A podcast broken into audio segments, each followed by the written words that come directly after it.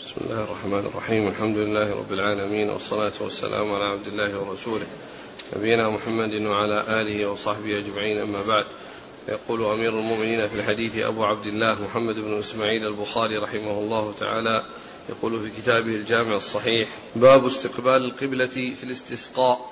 قال حدثنا محمد قال حد قال أخبرنا عبد الوهاب قال حدثنا يحيى بن سعيد قال أخبرني أبو بكر بن محمد أن عباد بن تميم أخبره أن عبد الله بن زيد الأنصاري رضي الله عنه أخبره أن النبي صلى الله عليه وعلى آله وسلم خرج إلى المصلى يصلي وأنه لما دعا وأراد أن يدعو استقبل القبلة وحول رداءه. قال أبو عبد الله ابن زيد هذا مازني والأول كوفي هو ابن يزيد. بسم الله الرحمن الرحيم الحمد لله رب العالمين وصلى الله وسلم وبارك على عبده ورسوله نبينا محمد وعلى آله وأصحابه أجمعين. أما بعد يقول الإمام البخاري رحمه الله باب استقبال القبلة في الاستسقاء يعني أنه أنه يعني يستقبل القبلة في حال دعائه وذلك فيما إذا فرغ الإمام من الخطبة واستقبل القبلة وحول رداءه فإنه يدعو مستقبلا القبلة وكذلك المأمومون يعني يستقبلون القبلة ويدعون ويحولون أرديتهم. فهنا ذكر في هذا الحديث آه، الاستدلال على هذا والاستقبال القبلة إنما هو في آخر الأمر. استقبال القبلة في آخر الأمر وليس في أوله لأنه في خطبته كان مستقبلا كان مستقبلا الناس وفي الآخر استقبل القبلة يدعو والناس كذلك يستقبلون القبلة يدعون ويحول أردية رداءه وهم يحولون أرديتهم وأما هذا الكلام الذي ذكره البخاري قال قال أبو عبد الله ابن زيد هذا مازني والأول كوفي هو يعني. هذا هذا الكلام محله في الحديث المتقدم الذي فيه عبد الله بن يزيد وفيه عبد الله بن زيد. فإن فإن ذاك محله لأن قوله آه، يعني هو عبد هو عبد الله بن زيد والأول عبد الله بن يزيد الكوفي. يعني سبق تقدم آه، في باب سابق حديثان. حديث فيه عبد الله بن زيد بن يزيد الذي صلى بالناس. الذي صلى بالناس وهو, وهو أمير على الكوفة. ومعه اثنان من الصحابة وهو صحابي. والثاني عبد الله بن زيد الذي يتكرر ذكره في الأحاديث في الاستسقاء فبعد يعني هذا الكلام الذي ذكره هنا هو الذي يناسب هناك. لأنه قال عبد الله بن زيد عبد الله آه، عبد الله بن زيد عبد الله بن زيد إيش؟ هذا مازني. عبد الله بن زيد هذا مازني الذي جاء في الإسناد الثاني. والأول كوفي وهو عبد الله بن يزيد. عبد الله عبد الله بن يزيد بزيادة ياء في أوله. لأن هذاك هو الأول الذي جاء في الحديث الأول. وهذا الذي جاء في الحديث الثاني عبد الله بن زيد.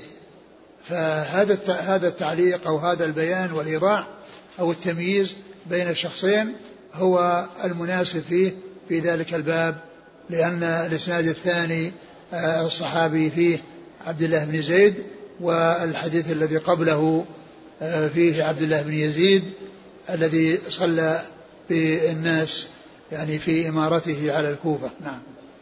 قال حدثنا محمد. محمد بن, بن سلام. عن عبد الوهاب. بن عبد المجيد الثقفي. عن يحيى بن سعيد. الأنصاري. عن أبي بكر بن محمد. بن حزم نعم. عن عباد بن تميم. نعم. عن عبد الله بن زيد الأنصاري. نعم. قال رحمه الله تعالى باب رفع الناس أيديهم مع الإمام في الاستسقاء.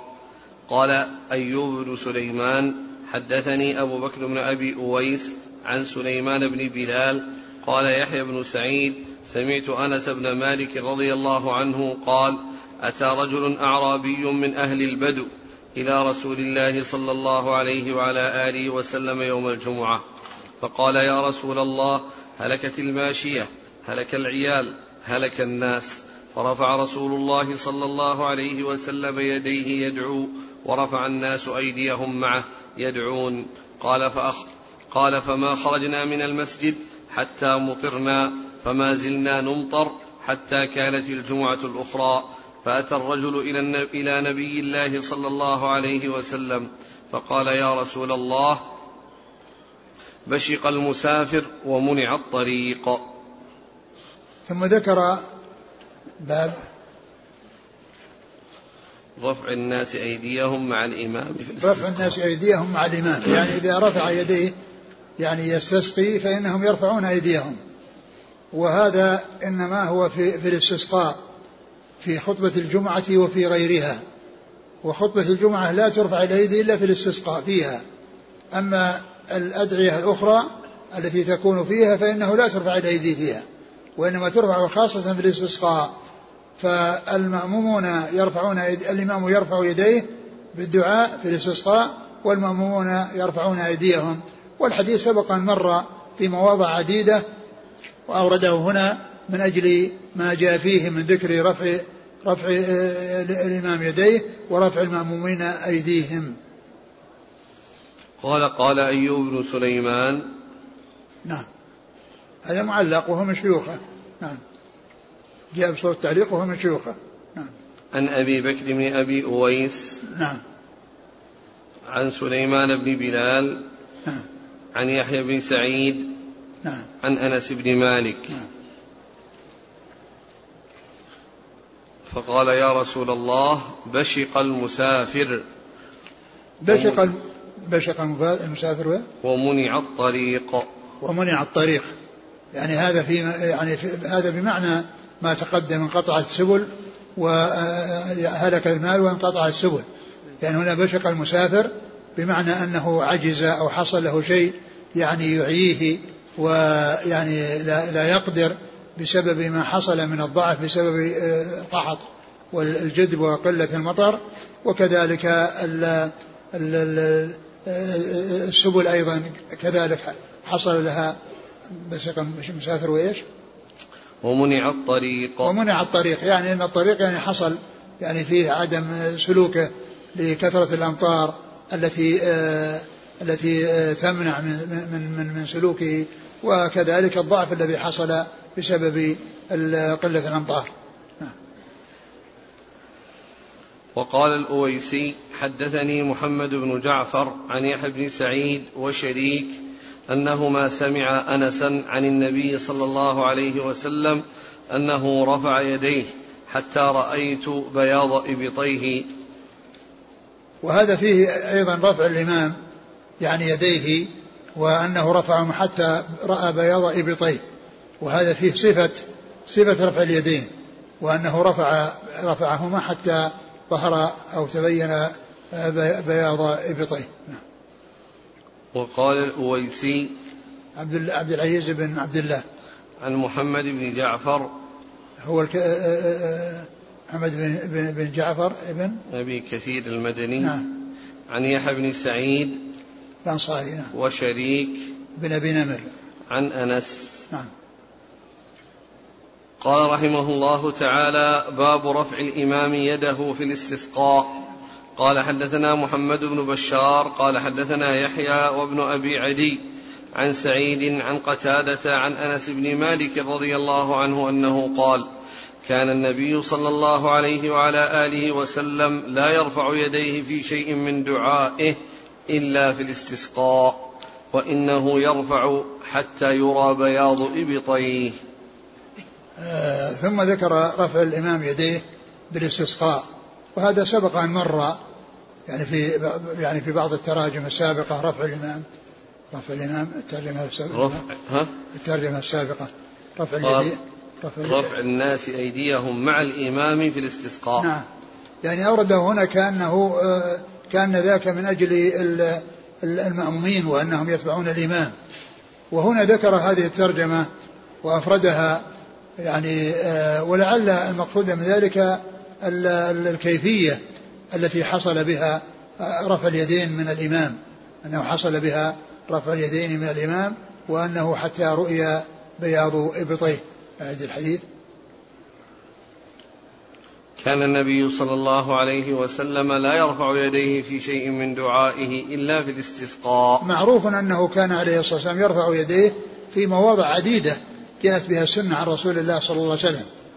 ومنها يعني في يوم عرفة ومنها يعني في ال ال عند الجمرات يعني وجاء في مواضع متعددة ولكنه هنا فكأنه يريد أنه يعني رفعا شديدا أو رفعا يبالغ فيه يعني فكأن المقصود بأنه كان لا يرفع إلا في الاستسقاء يعني رفعا شديدا وعلى الهيئة التي آه، اختص بها الاستسقاء وهي أن تكون بطون آه، الكفين إلى السماء وبطونهما إلى الأرض. نعم. قال وإنه يرفع حتى يرى بياض إبطيه. نعم. قال حدثنا محمد بن بشار. هو الملقب بالدار. عن يحيى بن سعيد القطان. وابن أبي عدي. محمد بن إسماعيل. بن إبراهيم. محمد بن إبراهيم. عن سعيد عن قتادة. عن سعيد بن سعيد بن أبي عروبة عن قتادة. لأن إذا جاء سعيد يعني آه، مبهم غير مهمل غير منسوب فالمراد به آه، ابن أبي عروبة عن قتادة بن دعامة السدوسي. نعم. قال رحمه الله تعالى باب ما يقال إذا أمطرت وقال ابن عباس كصيب كصيب المطر. سبق سبق أن مر ترجمة فيها ذكر ال فيها ذكر ال يعني البطشة الكبرى وذكر اللزام وذكر يعني الدخان. سبق أن مر في ترجمة في حديث. وإن قومك قد هلكوا فادع الله لهم. قال الله تعالى فارتقب يوم تأتي السماء بدخان مبين. إلى قوله عائدون يوم نبطش البطشة الكبرى. فالبطشة يوم بدر وقد مضت. الدخان والبطشة واللزام وآية الروم. وقد إيش؟ وقد مضت؟ نعم. الدخان والبطشة واللزام وآية الروم. يعني هذه أربعة أشياء يعني أنها قد مضت. آه، البطشة وهي يوم بدر واللزام أيضا قيل في تفسيره أنه يوم بدر. في كما جاء في الآية في آخر الفرقان قد كذبتم فسوف يكون, يكون لزاما. وقيل إن أن المراد باللزام العذاب الذي آه، آه، يعني يعذبهم الله به وأن منه ما كان في الدنيا ومنه ما يكون في الآخرة. ومما كان في الدنيا العذاب الذي حصل لهم والذي حصل لهم يوم بدر حيث قتل منهم يعني آه، آه، سبعين وأسر منهم سبعين. فيعني معنى ذلك أن هذا قد قد مضى. اللزام والبطشة التي هي بدر والدخان الذي كان يحصل لهم حتى ينظر الواحد منهم إلى السماء فلا يرى الدخان من ما غشى عينيه بسبب الهزال وبسبب الضعف. وآية الروم وهي أن أن الروم يعني غلبوا الفرس كما كما كان حصل غلبة الفرس من قبل. فالله أخبر بأنهم من بعد غلبهم يعني سيغلبون. يعني بعدما غلب الروم فإنهم سيغلبون. وقد وقع يعني هذا الذي وعد الله به وأنه نصر الروم وكان الروم يعني أهل الكتاب والمسلمون يفرحون بانتصارهم على الفرس الذين هم وثنيون. وأما يعني كفار قريش فإنهم يحبون انتصار الفرس لأنهم وثنيون مثلهم لأنهم وثنيون مثلهم. فإذا يعني هذه الأمور الأربعة يعني التي هي هذه مضت اللزام وهو أيضا فسر بأنه بدر وكذلك البطشة الكبرى يعني بدر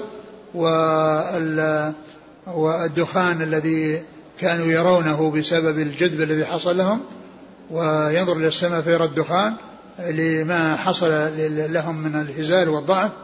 وكذلك الروم يعني هذه الآية التي في أولها وهي أنه حصل النصر الذي وعد الله به. وقد ذكر هذا أو جاء هذا في موضحا في الأحاديث التي ستأتي. فإن أطراف الحديث منها ما كان في آه، في الفرقان ومنها ما كان في الـ في الـ في الروم. يعني شوف الحديث رقم يعني 4767 قال حدثنا محمد بن كثير قال حدثنا سفيان قال حدثنا منصور الأعمش عن أبي الضحى عن مسروق. قال بينما رجل يحدث في كنده فقال يجيء دخان يوم القيامة فيأخذ بأسماع المنافقين وأبصارهم يأخذ المؤمن كهيئة الزكام ففزعنا. فأتيت ابن مسعود وكان متكئا فغضب فجلس فقال من علم فليقل ومن لم يعلم فليقل الله أعلم. فإن من العلم أن يقول لما لا يعلم لا أعلم. فإن الله قال لنبيه قل ما أسألكم عليه من أجل وما أنا من المتكلفين. وإن قريشا أبطأوا عن الإسلام فدعا عليهم النبي صلى الله عليه وسلم فقال اللهم أعني عليهم بسبع كسبع يوسف. فأخذتهم سنة حتى هلكوا فيها وأكلوا الميتة والعظام ويرى الرجل ما بين السماء والأرض كهيئة الدخان. فجاءه أبو سفيان فقال يا محمد جئت تأمرنا بصلة الرحم وإن قومك قد هلكوا فادعوا الله فقرأ فارتقب يوم تأتي السماء بدخان مبين إلى قوله عائدون. أفيكشف, أفيكشف عنهم عذاب الآخرة إذا جاء ثم عادوا إلى كفرهم.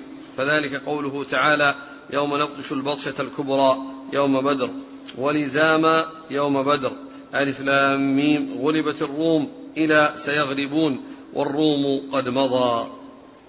نعم هذه كلها مضت. ثم في موضوع آخر بين أن أن أن هذه الأمور مضت ومعها انشقاق القمر. وهذا في 4774 هذا اللي قرأناه. هذا 477 74 إيه. إذا ذاك 67 4767 قال حدثنا عمر بن حفص بن غياث قال حدثنا أبي قال حدثنا الأعمش قال حدثنا مسلم عن مسروق قال قال عبد الله خمس قد مضينا الدخان والقمر والروم والبطشة واللزام فسوف يكون لزاما. يعني هذه الخمس هي الأربعة التي مضت وزيادة القمر أي انشقاقه. يعني أن هذه قد مضت. نعم. تابع له قال رحمه الله تعالى باب ما يقال إذا أمطرت. وقال ابن عباس كصيب المطر. وقال غيره صاب وأصاب يصوب.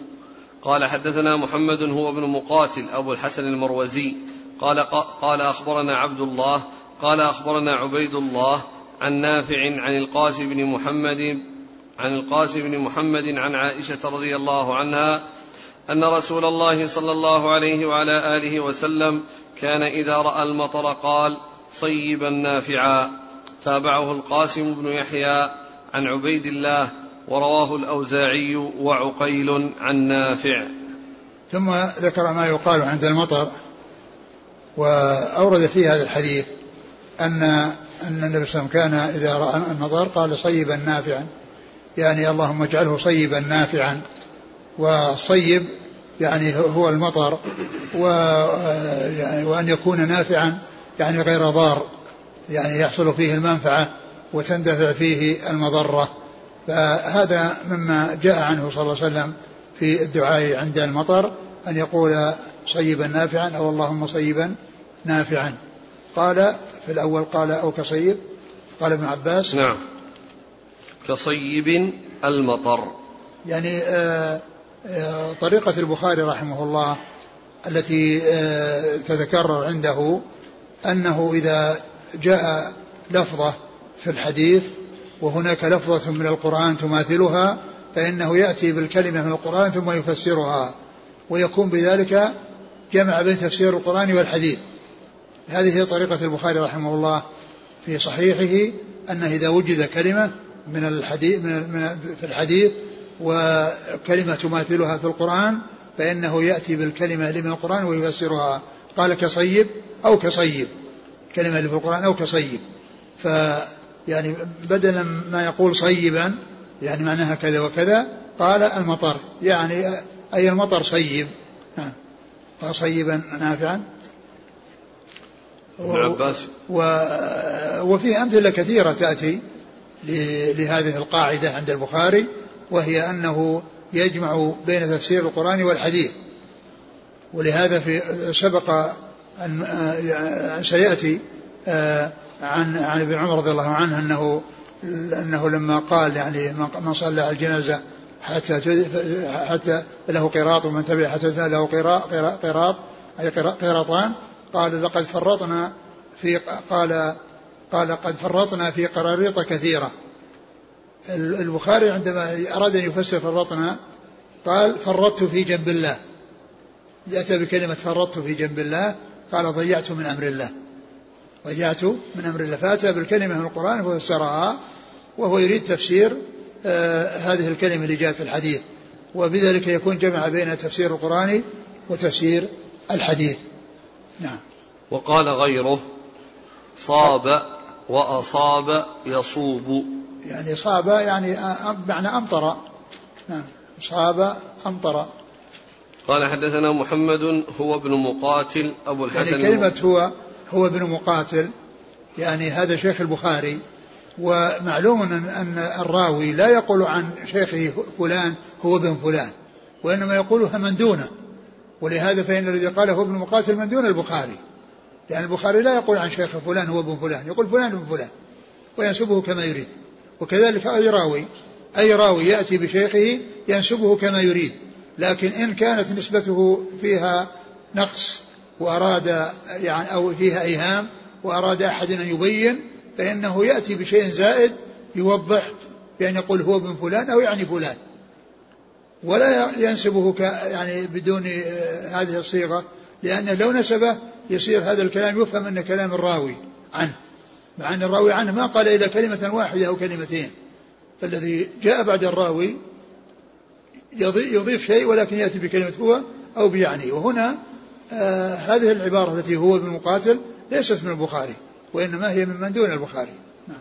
قال عن عبد الله عبد الله بن مبارك عن عبيد الله بن عمر العمري المصغر. عن نافع عن القاسم بن محمد. نعم. عن عائشة. نعم. تابعه القاسم بن يحيى. نعم. عن عبيد الله ورواه الأوزاعي وعقيل عن نافع. قال رحمه الله تعالى باب من تمطر في المطر حتى يتحادر على لحيته. قال حدثنا محمد قال أخبرنا عبد الله قال أخبرنا الأوزاعي قال حدثنا إسحاق بن عبد الله بن أبي طلحة الأنصاري. قال حدثني أنس بن مالك قال أصابت, أصابت الناس سنة على عهد رسول الله صلى الله عليه وسلم.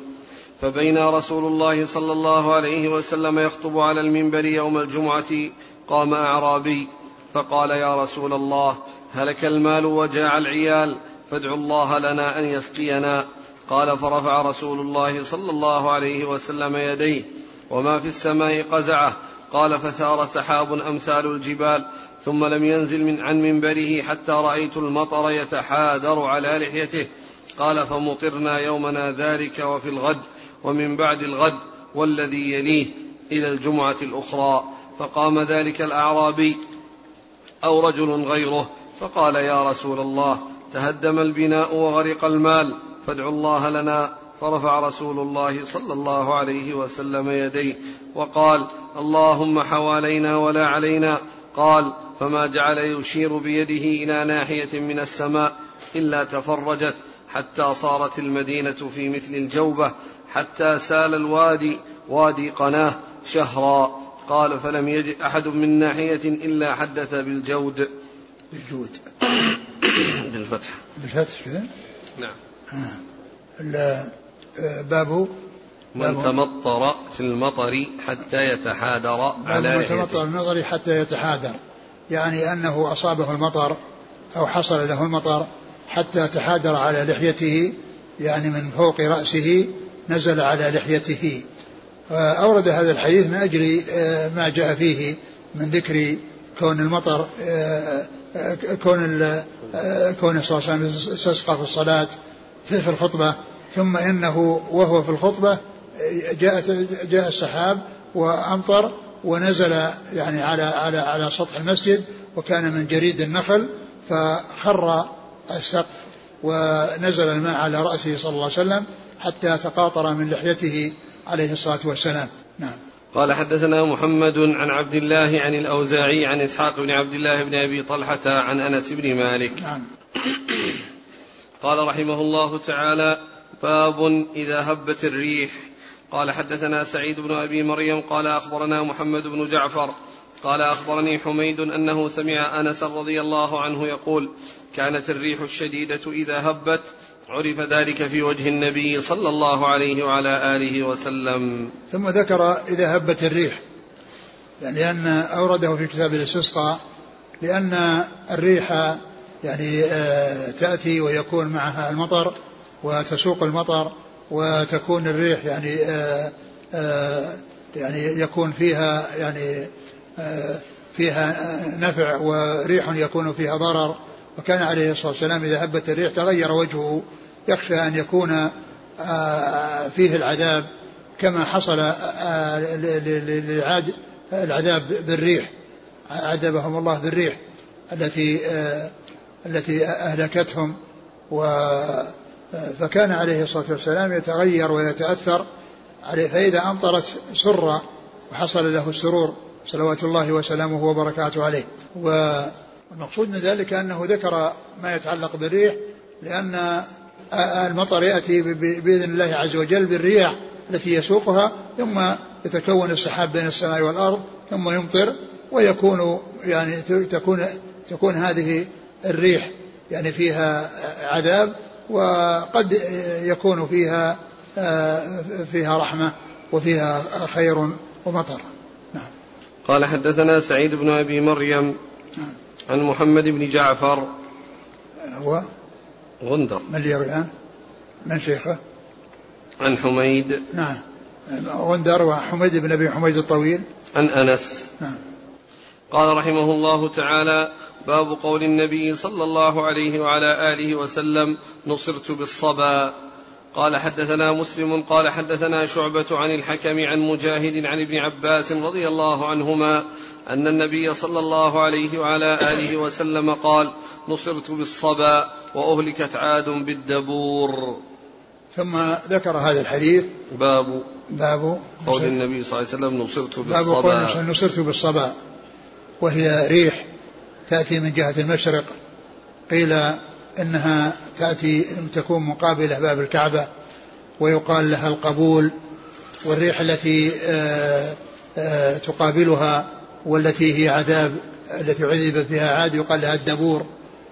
فيعني هذه القبول وهذه الدبور. ويعني قال الحافظ أو غيره أن هذا من من من من مما حصل أن أن أهل القبول لهم ريح القبول وأهل الدبور لهم ريح الدبور. وأهل الدبور لهم ريح الدبور. فهؤلاء يعني يحصل فائدتهم بها ونصرهم بها وأولئك يحصل أو حصل تضررهم بها. فيعني والصبا ريح لأنها تأتي من جهة المشرق من جهة مطلع الشمس. والدبور يعني قيل أنها تقابلها أنها تأتي من الجهة المقابلة. وكذلك أيضا آه، الشمال والجنوب فتكون أربعة. يعني فيه التي تأتي من من الشرق ومن الغرب. يعني الأولى يعني فيها التي مقابلة التي هي جهة المشرق وجهة مطلع الشمس. يعني هي رحمة والتي تقابلها يعني تكون عذابا. هذه قبول هذه صبا ويقال لها القبول. وهذه دبور. نعم. قال نصرت بالصبا. يعني بالريح. الريح التي تأتي ويعني يكون يكون فيها انتصار انتصار الرسول, صلى الله عليه وسلم. وأهلكت عاد بالدبور. نعم. ريح. ريح العاتية التي آه، اقتلعت أشجارهم وأهلكتهم حتى أصبحوا لا يرى إلا مساكنهم. قال حدثنا مسلم آه، بن إبراهيم. عن شعبة عن الحكم بن عتيبة. عن مجاهد عن ابن عباس. بن جبر نعم. باب قال رحمه الله تعالى باب ما قيل في الزلازل والآيات. قال حدثنا أبو اليمان قال أخبرنا شعيب قال أخبرنا أبو الزناد عن عبد الرحمن الأعرج عن أبي هريرة رضي الله عنه أنه قال قال النبي صلى الله عليه وعلى آله وسلم لا تقوم الساعة حتى يقبض العلم وتكثر الزلازل ويتقارب الزمان وتظهر الفتن ويكثر الهرج وهو القتل وهو القتل القتل حتى يكثر فيكم المال فيفيض. ثم قال باب ما قيل ما قيل في الزلازل والآيات. ما قيل في الزلازل والآيات. يعني لما يعني جاء يعني ذكر الاستسقاء وما يعني ذكر من الرياح وأنه يعني فيها القبول وفيها الدبور يعني أتى ما يتعلق بالزلازل وهو ما يحصل من الحركة في الأرض التي يتضرر بها من شاء الله عز وجل من أهل الأرض. فأورد هذا الحديث يتعلق بالزلازل وأورد أورد فيه حديثين هذا أحدهما وأنه قال أنه قال صلى الله عليه وسلم يقبض العلم. لا تقوم الساعة. لا تقوم الساعة حتى يقبض العلم. يقبض العلم يعني بقبض أهله بقبض أهله وقبض حملته. كما قال الرسول صلى الله عليه وسلم في حديث آخر الله لا يقبض العلم انتزاعا ينتزع من قلوب الرجال ولكن يقبض العلم بموت العلماء. بينما يقبض العلم بموت العلماء يذهب العلماء ومعهم علمهم. فيعني يحصل الضرر على الناس حتى يقبض العلم ويفشل الجهل لأنه إذا قبض العلم يعني جاء الجهل لأن العلم هو الذي يغطي على الجهل وهو الذي يزيله. فإذا قبض العلم يعني آه ظهر الجهل. نعم. وتكثر الزلازل. وتكثر الزلازل. يعني أن أن هذا من من من العلامات التي تكون يعني الرسول صلى الله عليه وسلم أنه أخبر أنها تكون قبل الساعة. تكثر الزلازل. نعم. ويتقارب الزمان. ويتقارب الزمان. وهذا القول تقارب الزمان يعني آه، فسره كثير من العلماء على حسب ما ظهر لهم وعلى حسب ما بدا لهم. لكن في هذا الزمان مثل ما قال شيخنا الشيخ عبد العزيز باز رحمه الله عليه في التعليق على فتح الباري قال الأظهر أنه ما حصل في هذا الزمان. من آه، تيسير الاتصال الذي حصل عن طريق الطائرات وعن طريق السيارات وعن طريق الهواتف وأنه إذا حصل أي شيء يعني في الأرض فإن آه، الكل يبلغه الخبر في في في, في لحظة وفي في حينة. فهذا هذا هو الأظهر من في في في, في تقارب الزمان. لأنه قبل ذلك كان الخبر يعني لا يأتي يعني إلا بعد مدة طويلة عن طريق المراسلة. والآن يعني هذه الإذاعات والتليفونات والطائرات والسيارات والأمور الأخرى التي يعني يسرها الله عز وجل في هذا الزمان كان الناس في مكان واحد ومجتمعين في مكان واحد. فهذا هو الأظهر كما قال شيخنا رحمه الله في معنى هذا الحديث. وكثير من العلماء فسروه بتفسيرات أخرى لأنهم ما ما أدركوا هذا ولا شاهدوه ولا عرفوه. وتظهر الفتن. نعم وتظهر الفتن. نعم المختلفة. نعم. ويكثر الهرج وهو القتل ويكثر القتل. الهرج القتل الذي يعني يقتل الناس بعضهم بعضا. وتموج الفتن حتى يقتل الناس بعضهم بعضا. ويكثر فيه المال. يعني يكثر أيضا المال في آخر الزمان. نعم. قال حدثنا أبو اليمان حكم بن نافع عن شعيب بن أبي حمزة عن أبي الزناد عبد الله بن ذكوان عن عبد الرحمن الأعرج نعم. عن أبي هريرة. نعم. قال حدثنا محمد بن المثنى قال حدثنا حسين بن الحسن قال حدثنا ابن عون عن نافع عن ابن عمر رضي الله عنهما أنه قال اللهم بارك لنا في شامنا وفي يمننا قال قالوا وفي نجدنا؟ قال قال اللهم بارك لنا في شامنا وفي يمننا. قال قالوا وفي نجدنا؟ قال قال هناك الزلازل والفتن وبها يطلع قرن الشيطان.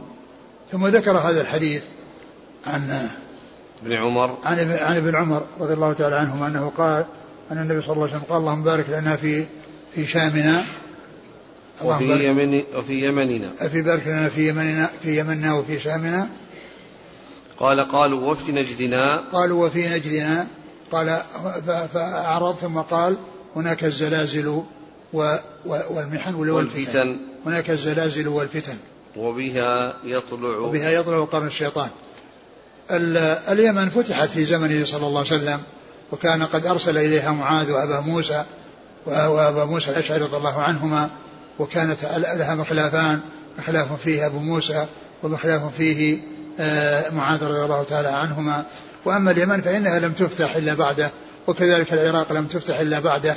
ولكنه يعني آه، أخبر يعني بشيء يعني أنه سيحصل لهذه الأمة وأنه قال في شامنا وهي لم تفتح.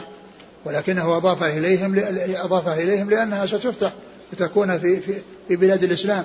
وكذلك العراق يعني فتحت فيما بعد في عهد أبي بكر وعمر رضي الله تعالى عنهما. فلما دعا الرسول صلى الله عليه وسلم للشام ولليمن وأن يبارك الله لهم في الشام واليمن قالوا قال قالوا قال أهل نجد وفي نجدنا. وهذا يسمونه عطف التلقين.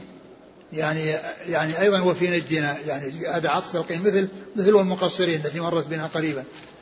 اللهم اللهم ارحم المحلقين وعد كررها كررها ثم قال والمقصرين. يعني هذا العطف التلقيني وهنا وهنا قالوا وفي نجدنا. فالرسول صلى الله عليه وسلم ما ما قال يعني لهم وفي نجدنا في نجدنا وإنما قال آه، هناك الزلازل والفتن وبها يظهر قرن الشيطان. والمقصود بنجد هو جهة العراق. وقد جاء هذا في بعض الأحاديث منصوصا عليه.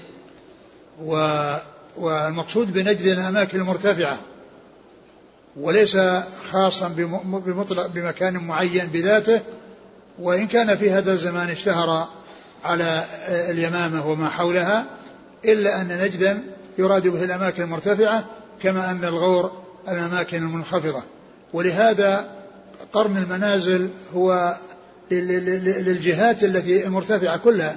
الطائف وما وراء الطائف. من تلك الجهات كلها نجد وكلهم ميقاتهم هذا. أما من كان في الغور ومن كان في التهامة فميقاتهم يلملم الذي الناس يأتون فيها مع مع مع مع الساحل والذي ليس فيه جبال.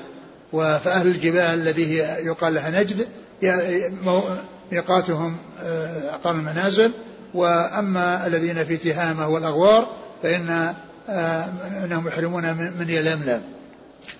والشيخ ناصر الألباني رحمه الله ذكر في كتابه آه، فضائل الشام في كتاب فضائل الشام يعني في التعليق عليه ذكر عند هذا الحديث يعني بعض الطرق التي جاءت وفيها ذكر العراق وأنهم يعني في عراقنا أو في العراق وهي ألفاظ ألفاظ متعددة فهذا هو المقصود وهذا هو المطابق للفتن. فإن الفتن إنما حصلت في في في في, في, في, في تلك الجهة. فإن الاقتتال الذي حصل بين الصحابة يعني آه، في, في بين أهل الشام وبين أهل العراق بين أهل الشام وأهل وأهل العراق يعني إنما حصل يعني آه، في تلك الجهة. وكذلك أيضا النحل المنحرفة. التي آه، وجدت في ذلك مثل الخوارج ويعني والرافضة والمعتزلة والقدرية ويعني غيرهم إنما حصلت من تلك الجهة. ولهذا قال تكثر الزلازل والفتن. وبها يظهر قرن الشيطان. نعم. قال حدثنا محمد بن المثنى عن حسين بن الحسن عن ابن عون عبد الله بن عون. عن نافع عن ابن عمر. نعم. قال رحمه الله تعالى باب قول الله تعالى وتجعلون رزقكم أنكم تكذبون. قال ابن عباس شكركم. قال حدثنا إسماعيل قال حدثني مالك عن صالح بن كيسان عن عبيد الله بن عبد الله بن عتبة بن مسعود عن زيد بن خالد الجهني رضي الله عنه أنه قال صلى لنا رسول الله صلى الله عليه وعلى آله وسلم صلاة الصبح بالحديبية على إثر سماء كانت من الليل فلما انصرف النبي صلى الله عليه وسلم أقبل على الناس فقال هل تدرون ماذا قال ربكم؟ قالوا الله ورسوله أعلم قال أصبح من عبادي مؤمن بي وكافر فأما من قال مطرنا بفضل الله ورحمته فذلك مؤمن بي كافر فذلك مؤمن بي كافر بالكوكب. وأما من قال بنوء كذا وكذا فذلك كافر بي مؤمن بالكوكب. ثم ذكر هذه الترجمة باب قول الله عز وجل وتجعلون رزقكم أنكم تكذبون وقال ابن عباس آه، آه، شكركم يعني أن أن ما أنزله الله عليهم من المطر وما يعطيهم المطر يقابلونه بكفران بكفران النعم وإضافتها إلى غيره سبحانه وتعالى مع أنه هو وحده المتفضل بها وهو المنعم بها وكل خير يحصل للناس فهو من الله سبحانه وتعالى. فأورد فيه آه، حديث زيد بن خالد زيد بن خالد الجهني رضي الله عنه أن النبي صلى الله عليه وسلم صلى بهم صلاة الصبح في الحديبية على إثر سماء كانت من الليل يعني على إثر مطر يعني كان في الليلة التي مضت لأنه صلى الفجر ومطر جاء في الليل. فقال عليه الصلاة والسلام أتدرون ماذا ما قال ربكم؟ وهذا استفهام تقرير يعني أنه يريد أن يبين لهم. وكونه يقول هذا الكلام من أجل أن يستعدوا ويتهيأوا لمعرفة ما سيلقيه عليهم صلى الله عليه وسلم. أتدرون ماذا قال ربكم؟ قلنا الله ورسوله أعلم. قال قال الله عز وجل أصبح من عبادي مؤمن بي وكافر. فأما, ما فأما من قال مطرنا يعني على إثر هذا المطر مطرنا بفضل الله ورحمته فذلك مؤمن بي كافر بالكوكب. ومن قال مطرنا بنوع كذا وكذا فذلك مؤمن فذلك كافر بي مؤمن بالكوكب. و وهذا يعني فيه آه، أن أن من الناس من يضيف النعم إلى الله ويشكر عليها وأنه وأنها من فضله سبحانه وتعالى وجوده وكرمه على عباده ومنهم من يضيف ذلك إلى غيره. وهذه الإضافة إلى الكوكب إن كان المراد بها أن أن أن الكوكب له تأثير وأن هذا من التأثير كما يقوله يعني كما يقوله بعض الناس الذين خذلهم الله فلا شك أن هذا كفر. وأما إذا أضيف إلى الزمان وحصل الوقت إنه مطرنا بنوع كذا كذا في الزمان أو في زمان في هذا الزمان أو في زمان كذا فإن هذا آه، فإن هذا لا لا, لا يكون مثل ذلك وإنما هو من كفر النعم وابتعاد أو الابتعاد عنه واجتنابه يعني آه، أولى وإنما وإنما يقال تفضل الله علينا بالمطر في ذلك الوقت فلا يضاف إلى إلى إلى النوء وإنما فيه, في هذا التفصيل الذي هو كفر حقيقي أو كفر كفر النعمة ولا يصل إلى الكفر المخرج من الملة. وللشافعي رحمه الله كلام جميل في هذا ذكره الحافظ بن حجر يوضح يعني هذا المعنى. شوف كلام الشافعي رحمه الله. يقول وأعلى ما وقفت عليه من ذلك كلام الشافعي قال في الأم من قال مطرنا بنوء كذا وكذا على ما كان بعض أهل الشرك يعنون من إضافة المطر إلى أنه مطر نوء كذا فذلك كفر كما قال رسول الله صلى الله عليه وسلم لأن النوء وقت والوقت مخلوق لا يملك لنفسه ولا لغيره شيئا. ومن قال مطرنا بنوء كذا على معنى مطرنا في وقت كذا فلا يكون كفرا وغيره من الكلام أحب إلي منه يعني حسما للمادة وعلى ذلك يحمل إطلاق الحديث. وحكى ابن قتيبة في كتاب الأنواء أن العرب كانت في ذلك على مذهبين على نحو ما ذكره الشافعي قال ومعنى النوء سقوط نجم في المغرب من النجوم الثمانية والعشرين. لا فيك. كلام الشافعي رحمه الله هذا كلام هو الذي يوضح معنى الحديث وأنه يعني ليس على حد سواء بل هناك اعتقاد في الكواكب أنها مؤثرة وأن أنه يحصل منها وهي مخلوقة. والمخلوق يعني آه والذي والذي يجود بالخير هو الخالق سبحانه وتعالى فإضافته إلى المخلوقات وأنها مؤثرة. يعني هذا كفر. وأما إذا أضيف إليها بمعنى في وقت كذا يعني في وقت آه كذا فهذا ليس كذلك. ثم قال وإن كان غيره أعجب إلي يعني مثل هذا التعبير الأولى لا يعبر عنه يعني ابتعادا عن عن عن الشبهة وعن الأمور المشتبهة. نعم. قال حدثنا إسماعيل ابن عبد الله بن عبد الله الأويسي نعم. عن مالك عن صالح بن كيسان. عن عبيد الله بن عبد الله بن عتبة بن مسعود. عن زيد بن خالد الجهني.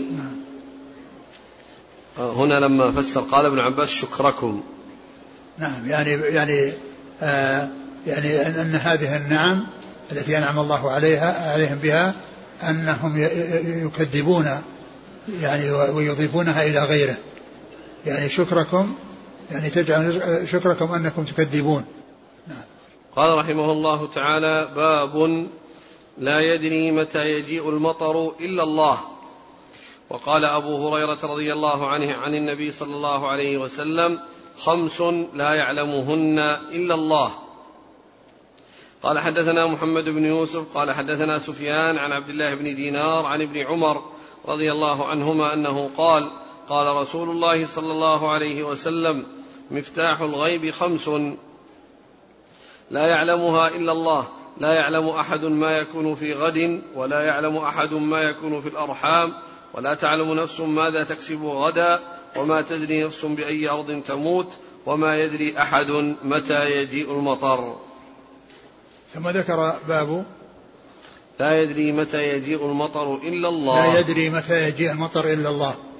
لا يدري متى يجيء المطر. أورد هذا الحديث أورد هذه الترجمة هنا لأنها تتعلق بالمطر ونزوله وأن علم مجيئه عند الله عز وجل. أورده في كتاب الاستسقاء. من أجل هذه الجملة من الأمور الخمسة التي هي من, الغيب والتي وهي الذي وهي من خصائص الله عز وجل وهي التي يعلمها ومنها أنه لا يعلم يعني متى يجيء المطر إلا الله سبحانه وتعالى. أورد في هذا الحديث وأشار إلى حديث أول الحديث الذي قبله عن أبي هريرة وقد أورده في مكان آخر ثم أورد الحديث عن الثاني عن من؟ عن ابن عمر. الحديث عن ابن عمر وذكر أن مفاتح الغيب خمس لا يعلمها إلا الله. آه وهي التي ذكرت في آخر سورة لقمان. إن الله عنده علم الساعة وينزل الغيث ويعلم ما في الأرحام. وما تدري نفس ماذا تكسب غدا وما تدري نفس بأي أرض تموت. هذه الخمس. التي هي من علم الله عز وجل. فالساعة لا يعلمها إلا الله. وهذا من اختص بالله اختص الله بعلم الساعة وأنها لا يعلم متى تقوم إلا الله عز وجل. وكثيرا ما يأتي في القرآن إضافة علمها إلى الله عز وجل وكذلك في الحديث. وأن الرسول صلى الله عليه وسلم لا يعلمها وإذا سئل عنها فإنه أحيانا يجيب بشيء من أماراتها أو أحيانا يعني يقلب السؤال على السائل كما قال الذي سأله وماذا أعددت, أعددت لها؟ قال أعددت لها حب الله ورسوله الحديث. وينزل الغيث وينزل الغيث لا يعلم الغيث متى يكون الغيث إلا الله عز وجل. لكنه قد يكون يعني في في أول الأمر أو في وقته يستدل عليه يعني بأنه إذا جاءت الرياح يعني يؤمل أو يرجى أن يكون أن يكون فيه غيث. لكن كونه يعني يعلم أنه يعني يأتي المطر وأنه ينزل في الوقت الفلاني لا يعلم ذلك إلا الله سبحانه وتعالى. وأما يعني إذا كان بعيدا ويقال أنه سينزل الغيث بعد كذا وكذا فلا شك أن هذا يعني شيء يعني آه، يعلمه إلا الله عز وجل. وأما إذا كان قريبا واستدل عليه بالأمارات التي تحصل من حصول الرياح وأنه قد يحصل كذا وكذا فهذا يمكن. أن أن يعرف لكن لا يجزم به لا يعلم الغيب إلا الله عز وجل. آه وينزل الغيب ويعلم ما في الأرحام. يعني ما يكون في الأرحام من من من الولد قبل أن يكون وبعد أن يكون و ومقاديره يعني مقدار أحواله. لا يعلم ذلك إلا الله سبحانه وتعالى. وإذا نفخ فيه الروح وأكمل المدة التي هي يعني آه، آه، بعد أربعة أشهر ونفخ فيه الروح فإنه يكون علمه غير الله عز وجل وهو الملك. لأن الملك يعني كان يسأل أشقي سعيد ذكر أو أنثى أو, كذا فإنه آه، يكون بذلك علمه الملك. وإذا علمه الملك خرج من أن يكون من خصائص الله عز وجل. فيمكن أن يعرف أو يبحث عن معرفته بعدما يعني يخلق وبعدما يعني يكون آه، سويا آه، أن يعرف هل هو ذكر أو أنثى. يمكن أن يعرف لكن قبل ذلك لا يمكن أن يعرف أنه ذكر أو أنثى. ولا يعلم حقيقته إلا الله عز وجل. أما بعد أن يعلمه الملك بعد أن يسأل ويقال له يعني ذكر أو أنثى فإنه بعد ذلك يمكن لأنه خرج أن يكون من خصائص علم الله. بل الملك, الملك علمه وكذلك يمكن للناس أن يعلموه. ولا يقال أن هذا من علم الغيب الذي اختص الله به. نعم من علم الغيب اختص الله به قبل أن قبل أن يخلق. أما بعد أن خلق وعرف وعرف الملك أنه ذكر أو أنثى فغيره يمكن أن يعرف. آه وما تدري نفس ماذا تكسب غدا. ما يدري الإنسان وش يحصل له بكرة. ما يدري الإنسان ماذا سيقع له بعد يعني بعد دقائق أو بعد ساعة أو بعد يوم أو أكثر. كل ذلك لا يعلمه الله عز وجل. و وما تدري نفس بأي أرض تموت. يعني إلا الله عز وجل.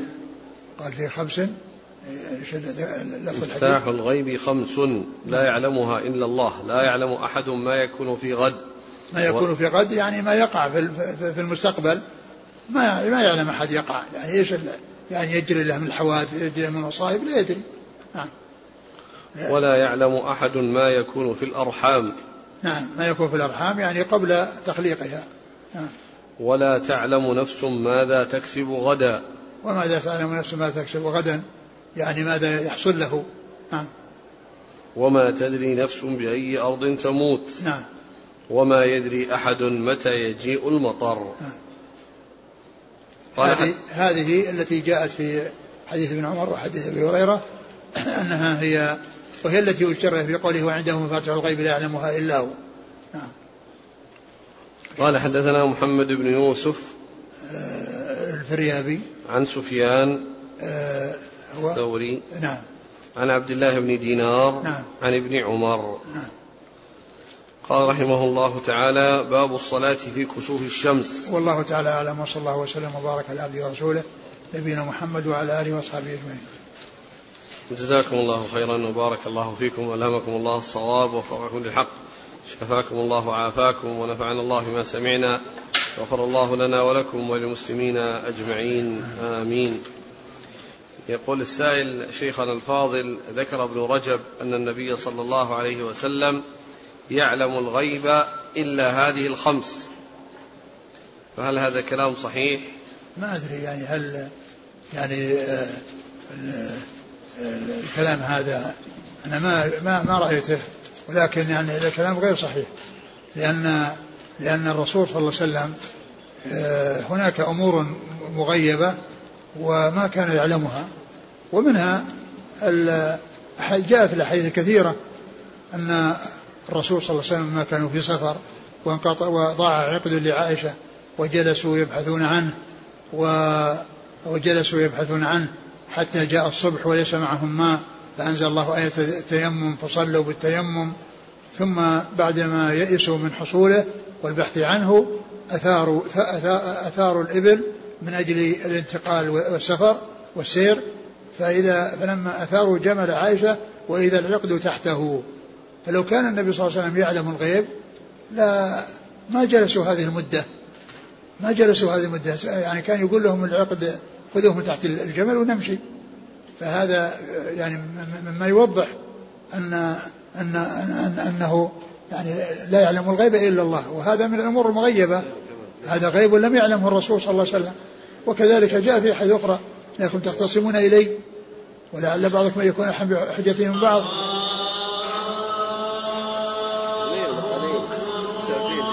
وكذلك جاء في الحديث إنك لا تدري ما احدثه بعدك لا تدري ما احدثه بعدك. والحاصل أن الرسول صلى الله عليه وسلم أطلعه الله على كثير من الغيوب ولم يطلق ولم يطلعه على كل الغيوب ولم يطلعه يطلعه على كل الغيوب. نعم. يقول أحسن الله إليكم في بلدنا يطلقون لفظة النوء على المطر. فيقولون صب النوء يعني نصب المطر. هل هذا فيه بأس؟ ما أدري عن قضية النوء هو يعني يطلق على المطر ويقال يعني كان المقصود يطلق على الزمان. ويعني يعني يعني مثل ما قال الشافعي لما ذكر جاء ذكر النوع قال أحب إلي الابتعاد عن ذلك. يعني في الشيء الذي فيه شبهة لا يأتي بالإنسان. يعني صب المطر. نزل المطر. نعم. يقول هل يشرع للإمام رفع إصبعه إلى السماء عند الدعاء في غير الاستسقاء يوم نعم الجمعة؟ نعم جاء. جاء الحديث الذي فيه آه، مالك آه، بن رعيبة الصحابي الذي روى الحديث الذي كان رأى رجلا يعني رفع يديه فقال قطع الله هاتين اليدين. ما زاد ما زاد على أن يشير بأصبعه. يعني عند التشهد وما إلى ذلك نعم جاء ما يدل عليه. لكن رفع اليدين هذا ما جاء ما جاء في خطبة الجمعة. إذا لم يرفع الإمام يديه يدعو يستسقي يوم الجمعة وما رفع يديه. هل يرفع المأمومون أيديهم؟ يرفعون أيديهم. لأنه جاء أن المامون يرفعون والإمام يرفع. فإذا ما رفع لهم أن يرفعوا. قال النووي ويلحق باستحباب استقبال القبلة للدعاء يلحق به الوضوء والغسل والأذكار والقراءة وسائر الطاعات إلا ما خرج بدليل كالخطبة. ما رأيكم؟ ك؟ كالخطبة. أعد. ويلحق باستحباب استقبال القبلة للدعاء الوضوء والغسل والأذكار والقراءة. وسائر الطاعات. يعني يبدو والله أعلم أن هذا غير غير واضح. يعني يكون إنسان يعني يتوضأ مستقبل القبلة ويغتسل مستقبل القبلة. ما يعني ما ما نعلم شيء يدل على هذا. والحاق يعني بهذا باستقبال القبلة يعني في استقباله في الصلاة وفي الاستسقاء هذا فعله الرسول صلى الله عليه وسلم. أما تلك ما جاء شيء يدل على أن الإنسان يستحب له أن يستقبل القبلة يعني في حال وضوئه وفي حال اغتساله أو غير ذلك. نعم. ما حكم تخصيص صلاة الاستسقاء بالاثنين والخميس؟ لا نعلم له وجه.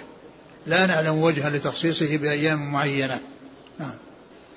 هل هناك نص صريح يدل على أن الدعاء يستجاب عند نزول المطر؟ لا أذكر. يقول آه، هل يكون هل من الأمور المشروعة عند نزول المطر أن يقول الإنسان صيبا نافعا وأن يحسر رأسه ويقول حديث عهد بربه. أي هذه الأمور كلها يفعلها كلها من اللهم صيبا نافعا جاءت. وكذلك يعني قضية أنه جاء أيضا هذا عن رسول الله صلى الله عليه وسلم. ما معنى قرن الشيطان؟ وبها يطلع قرن الشيطان. يعني قيل أن أن أن الشمس إذا طلعت وأنه الشيطان يعني يكون يعني قرنه يعني من أجل أنها الناس يعني آه، يعبدونه ويسجدون له. يعني الذين كانوا يعبدون الشمس إنما يعبدون الشيطان. هل يدخل في قوله كافر بي مؤمن بالكوكب الذين يقرؤون الأبراج؟ ويصدقون ما يكتب في المجلات عنها مما سيقع في المستقبل. لا شك أن مثل هذه الأمور تصديقها يعني والعياذ بالله كيف يصدق بشيء لا يعلمه إلا الله عز وجل؟ أبدا. نعم لا يجوز ويحرم يعني يعني تعاطي تعاطي ذلك. نعم. هل يصلى عند حدوث الزلازل كصلاة الكسوف حيث ذكر ما يقال عند هبوب الريح؟